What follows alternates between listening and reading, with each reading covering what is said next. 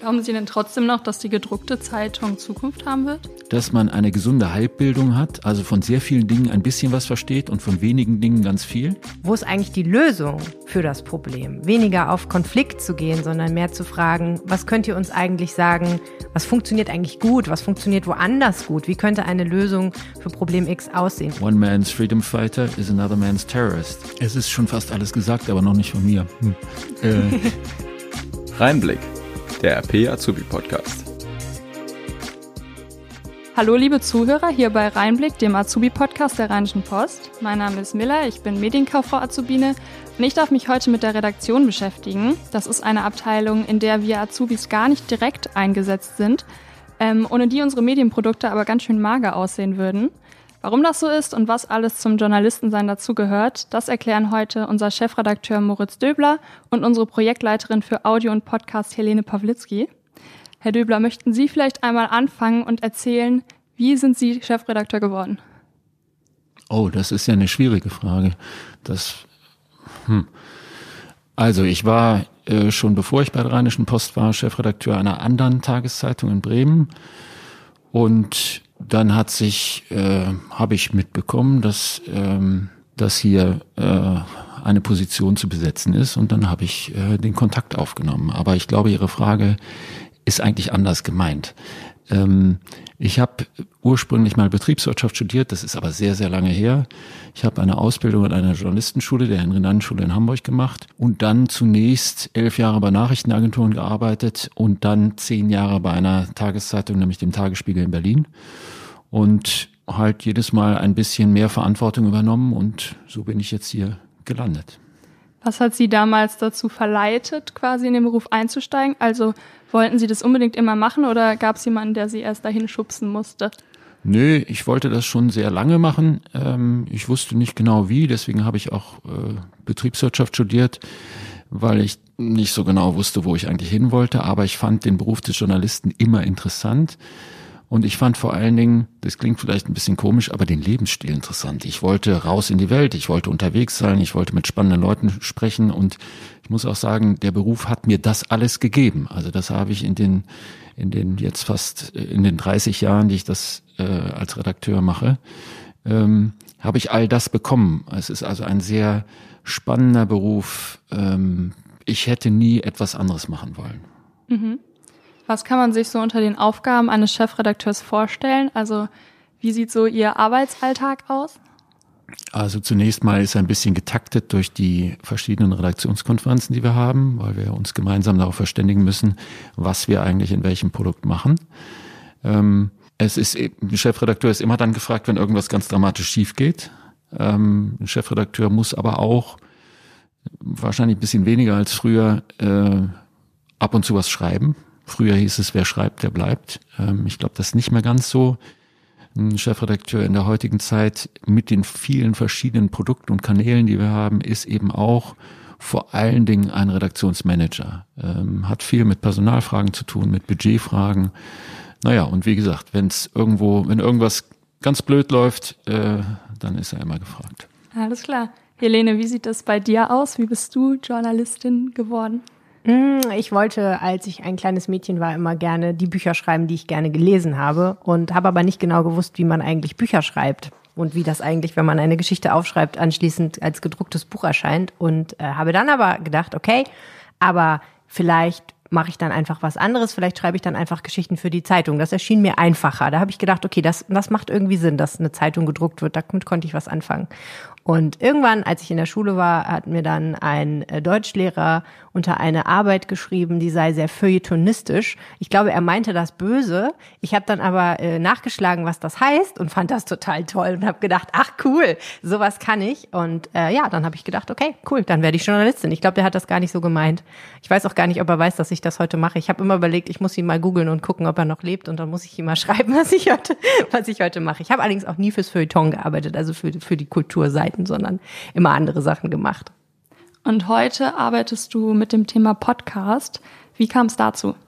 Ich bin eigentlich Hörfunkjournalistin. Ich habe beim Westdeutschen Rundfunk volontiert, also die Redakteursausbildung gemacht. Ähm, das war integriert im Studium. Ich habe Journalistik in Dortmund studiert. und ähm, habe danach eine ganze Weile als freie Journalistin gearbeitet, auch vor allen Dingen für den Hörfunk. Ich habe auch ein paar andere Sachen gemacht. Ich habe Seminare gegeben, ich habe äh, Bühnenmoderationen gemacht, ich habe ähm, Textcoachings gemacht und ähm, habe aber so ein bisschen mein Herz ans Radio verloren. Und ähm, es war dann aber irgendwann so, dass ich gedacht habe, okay, da muss es auch noch was anderes geben. Gucke ich mir doch mal an, wie dieses Internet funktioniert und dieser Online-Journalismus. Und da war gerade eine Stelle frei bei der Rheinischen Post als Online-Redakteurin und äh, ich kannte den Leiter der Online-Redaktion und habe mich dann beworben und war dann vier Jahre lang in der äh, Lokalredaktion Düsseldorf als Online-Redakteurin. Und lustigerweise war es aber so, dass als ich angefangen habe, auch die Rheinische Post angefangen hat, Podcasts zu machen und ich dann auch mitgemacht habe, weil auch immer Moderatoren und Podcast-Hosts gesucht wurden. Und ja, da habe ich dann äh, den Aufwacher-Podcast mitmoderiert und dann haben wir einen eigenen Podcast in der Düsseldorfer Lokalredaktion gestartet, den Rheinpegel-Podcast, der sich mit Düsseldorf-Themen beschäftigt. Und so kam das dann, dass ähm, ja ich immer mehr eigentlich dann doch wieder Hörfunk gemacht habe in, in weitesten Sinne. Und ähm, ja, irgendwann haben wir dann gedacht, okay, also das ist alles schön, was wir machen, aber wir machen diese Podcasts so ein bisschen nebenbei. Eigentlich müsste es jemanden geben, der sich hauptsächlich mit Podcasts beschäftigt und das Ganze noch mal ein bisschen professionalisiert, wo alle Fäden zusammenlaufen, der die Projekte im Überblick behält und ja, da habe ich mich dann sozusagen meinen Hut in den Ring geworfen und bin seit 2020 Projektleiterin Audio und Podcasts. Mhm. Das Podcast ist ja auch ein ganz neues und spannendes Thema. Warum glaubst du, ist das so interessant für die Zukunft des Journalismus?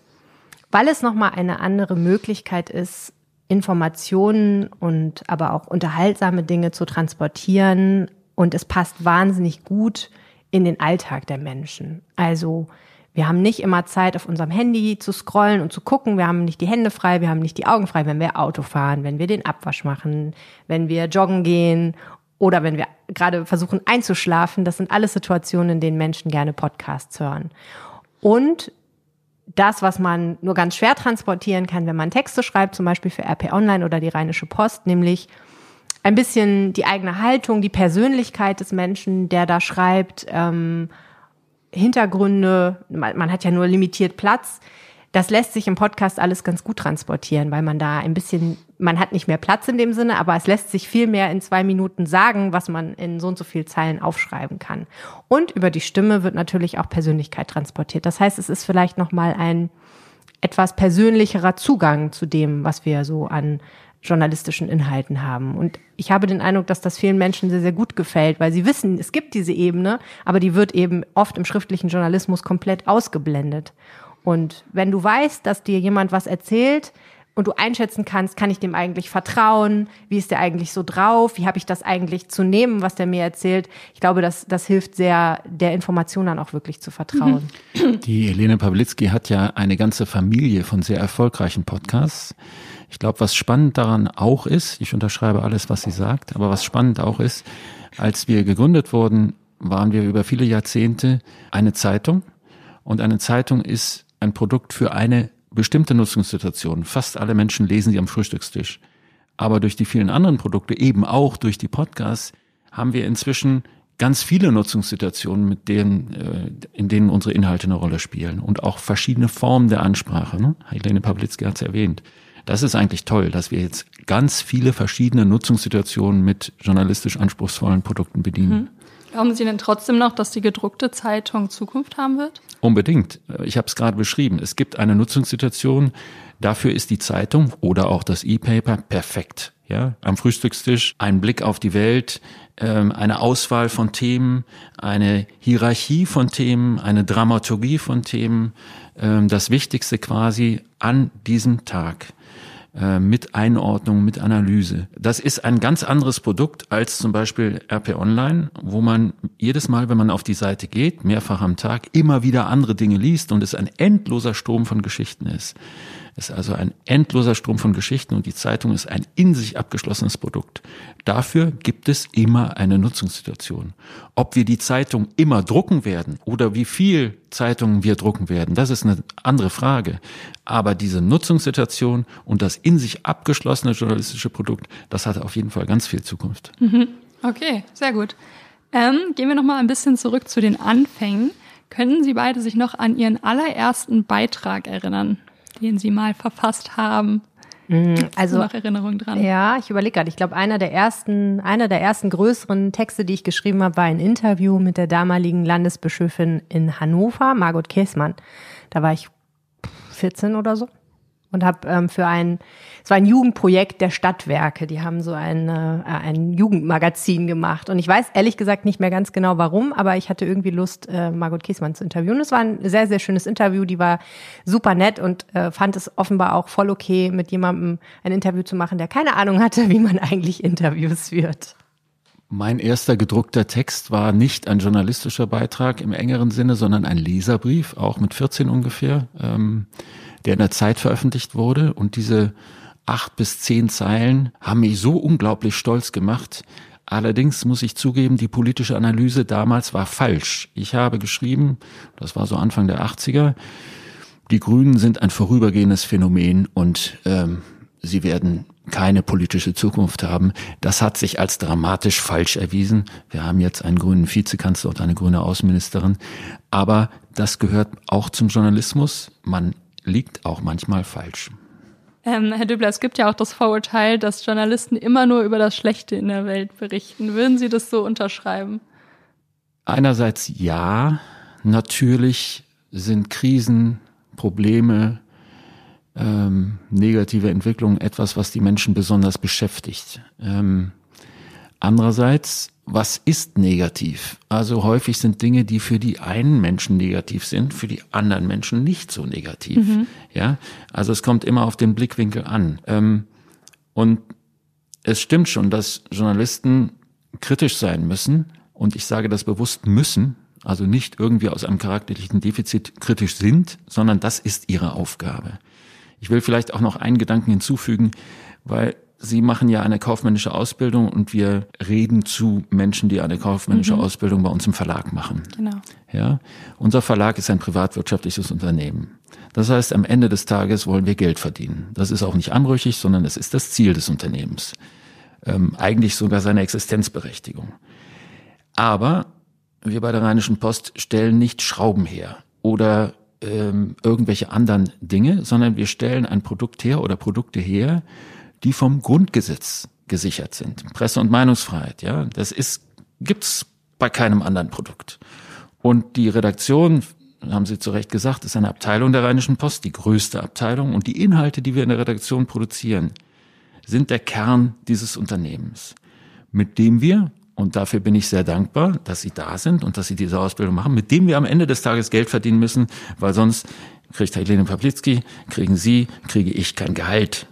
Oh, damit fängt es schon mal an, ja. Aber es ist eben ein besonderes Produkt. Es ist nicht irgendein Produkt, ja. Und es ist wichtig für diese Gesellschaft und für den Diskurs in dieser Gesellschaft und für die Auseinandersetzung, wie die Zukunft aussehen soll.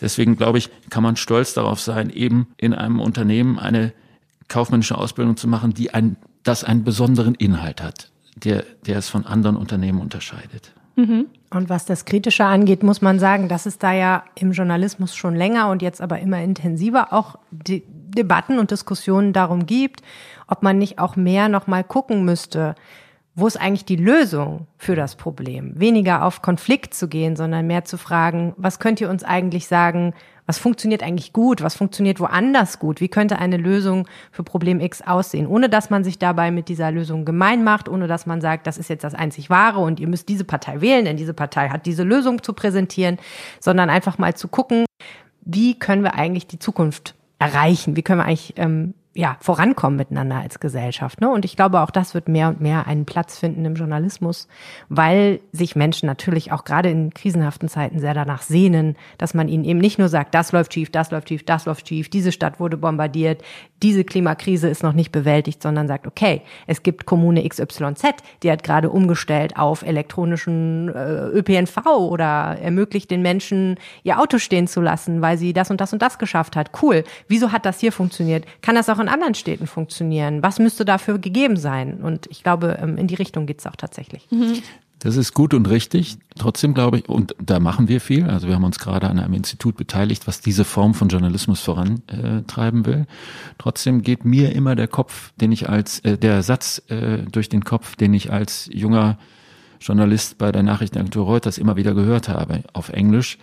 One man's freedom fighter is another man's terrorist. Also was für den einen ein Freiheitskämpfer ist, ist für den anderen ein Terrorist. Und das, dieses Bild, ne, dass man die Perspektive wechseln kann, das zieht sich, glaube ich, durch unseren Beruf. Ja.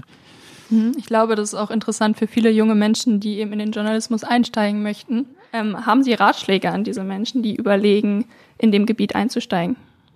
Klar, wir sind Journalisten, wir haben immer gute Ratschläge. Nein, also ähm, ich glaube, man sollte sich ähm, auf jeden Fall, man, also Menschen, die sich für viele Dinge interessieren, sind auf jeden Fall in diesem Beruf sehr richtig. Das heißt, überall die Nase reinzustecken ist eine gute Idee, viele Fragen zu haben, selber viel Medien zu konsumieren ist auf jeden Fall hilfreich, weil ich glaube, man muss einen guten 360 Grad Blick auf die Welt haben und ich glaube, ich würde damit erstmal anfangen, mir anzugucken, was gibt es alles da draußen. Ich habe ähm, ich habe immer Zeitung gelesen, als ich äh, in die Schule gegangen bin, aber ich habe zum Beispiel nie geschaut, was gibt's eigentlich im Radio. Und ich war super erstaunt, als ich dann im Studium das erste Mal journalistisches Radio gehört habe, nicht nur irgendwie so ähm, Musikfunk, so, sondern Radio, wo tatsächlich auch journalistische Inhalte transportiert wurden. Habe gedacht, Wahnsinn, das eröffnet mir ganz neue Welten. Also ich glaube, sich damit zu beschäftigen, was gibt es eigentlich alles an journalistischen Produkten, ist auf jeden Fall schon mal gut und einfach erstmal alles anzuhören, anzugucken, zu lesen, zu konsumieren, vielleicht vielleicht auch mal hier und da ein kleines Probeabo abzuschließen, um sich dann wirklich reinzufräsen, das ist eine gute Idee. Und dann stellt sich immer die Frage, ähm, was ist eigentlich die Aus der Ausbildungsweg? Ne? Und in der Regel ist es so, und das ist, glaube ich, auch sinnvoll, dass man ein Fach studiert und dann ein Volontariat macht. Und das Volontariat, die Redakteursausbildungsstelle bekommt man in der Regel darüber, dass man schon ein bisschen Erfahrung gesammelt hat als freie Mitarbeiterin oder freier Mitarbeiter und oder als Praktikant oder Praktikantin. Das heißt, ich glaube, der Weg ist ein Stück so, aber in der Zeit kann man relativ viel ausprobieren. Und das sollte man auch tun. Also möglichst viel in Betriebe mal reinschnuppern, sich mal Redaktionen von innen angucken, viel produzieren, weil diese Erfahrung, die gibt einem, glaube ich, dann auch einen guten Aufschluss darüber, in welchem Bereich man eigentlich gehen will. Es ist schon fast alles gesagt, aber noch nicht von mir. Hm. Äh, also ich glaube, was, was wichtig ist, ist, dass man eine unerschöpfliche Neugier an Themen hat. Also dass man sich wirklich für ganz viele verschiedene Dinge interessiert dass man eine gesunde Halbbildung hat, also von sehr vielen Dingen ein bisschen was versteht und von wenigen Dingen ganz viel, dass man Sprache umgehen mag. Und ich glaube, dass was auch wirklich wichtig ist, dass man einen, ein politisches Verständnis hat. Nicht eine Meinung, sondern ein Verständnis, wie dieser Staat in seinen verschiedenen Ebenen funktioniert und was politisch dahinter steht. Wenn ich Bewerbungen bekomme, dann interessiert mich immer, ob der oder diejenige etwas beitragen kann, was wir noch nicht haben. Ja? Das heißt, wenn Sie zum Beispiel fragen, was sollte ich studiert haben, dann würde ich sagen, ist mir egal. Hauptsache es ist spannend. Ja, ähm, etwas, am besten etwas, von dem ich nichts verstehe oder an, von dem viele in unserer Redaktion nichts verstehen. Ähm, es ist fast egal, auf welchem Feld man vielleicht ein bisschen mehr als andere weiß. Ähm, aber es hilft natürlich erst recht im digitalen Raum, weil wir so viel mehr Themen als früher wirklich auch versuchen substanziell zu beschreiben. Wir haben nicht mehr nur das endliche Gefäß der Zeitung, sondern wir haben das weltumspannende Internet, bei dem ein einzelner Artikel am Ende auch journalistisch, aber auch wirtschaftlich erfolgreich sein kann und muss. Und deswegen ist diese Vielfalt und diese Neugier und diese Freude an Themen, äh, glaube ich, das, was unseren Beruf heute ausmacht noch stärker als früher.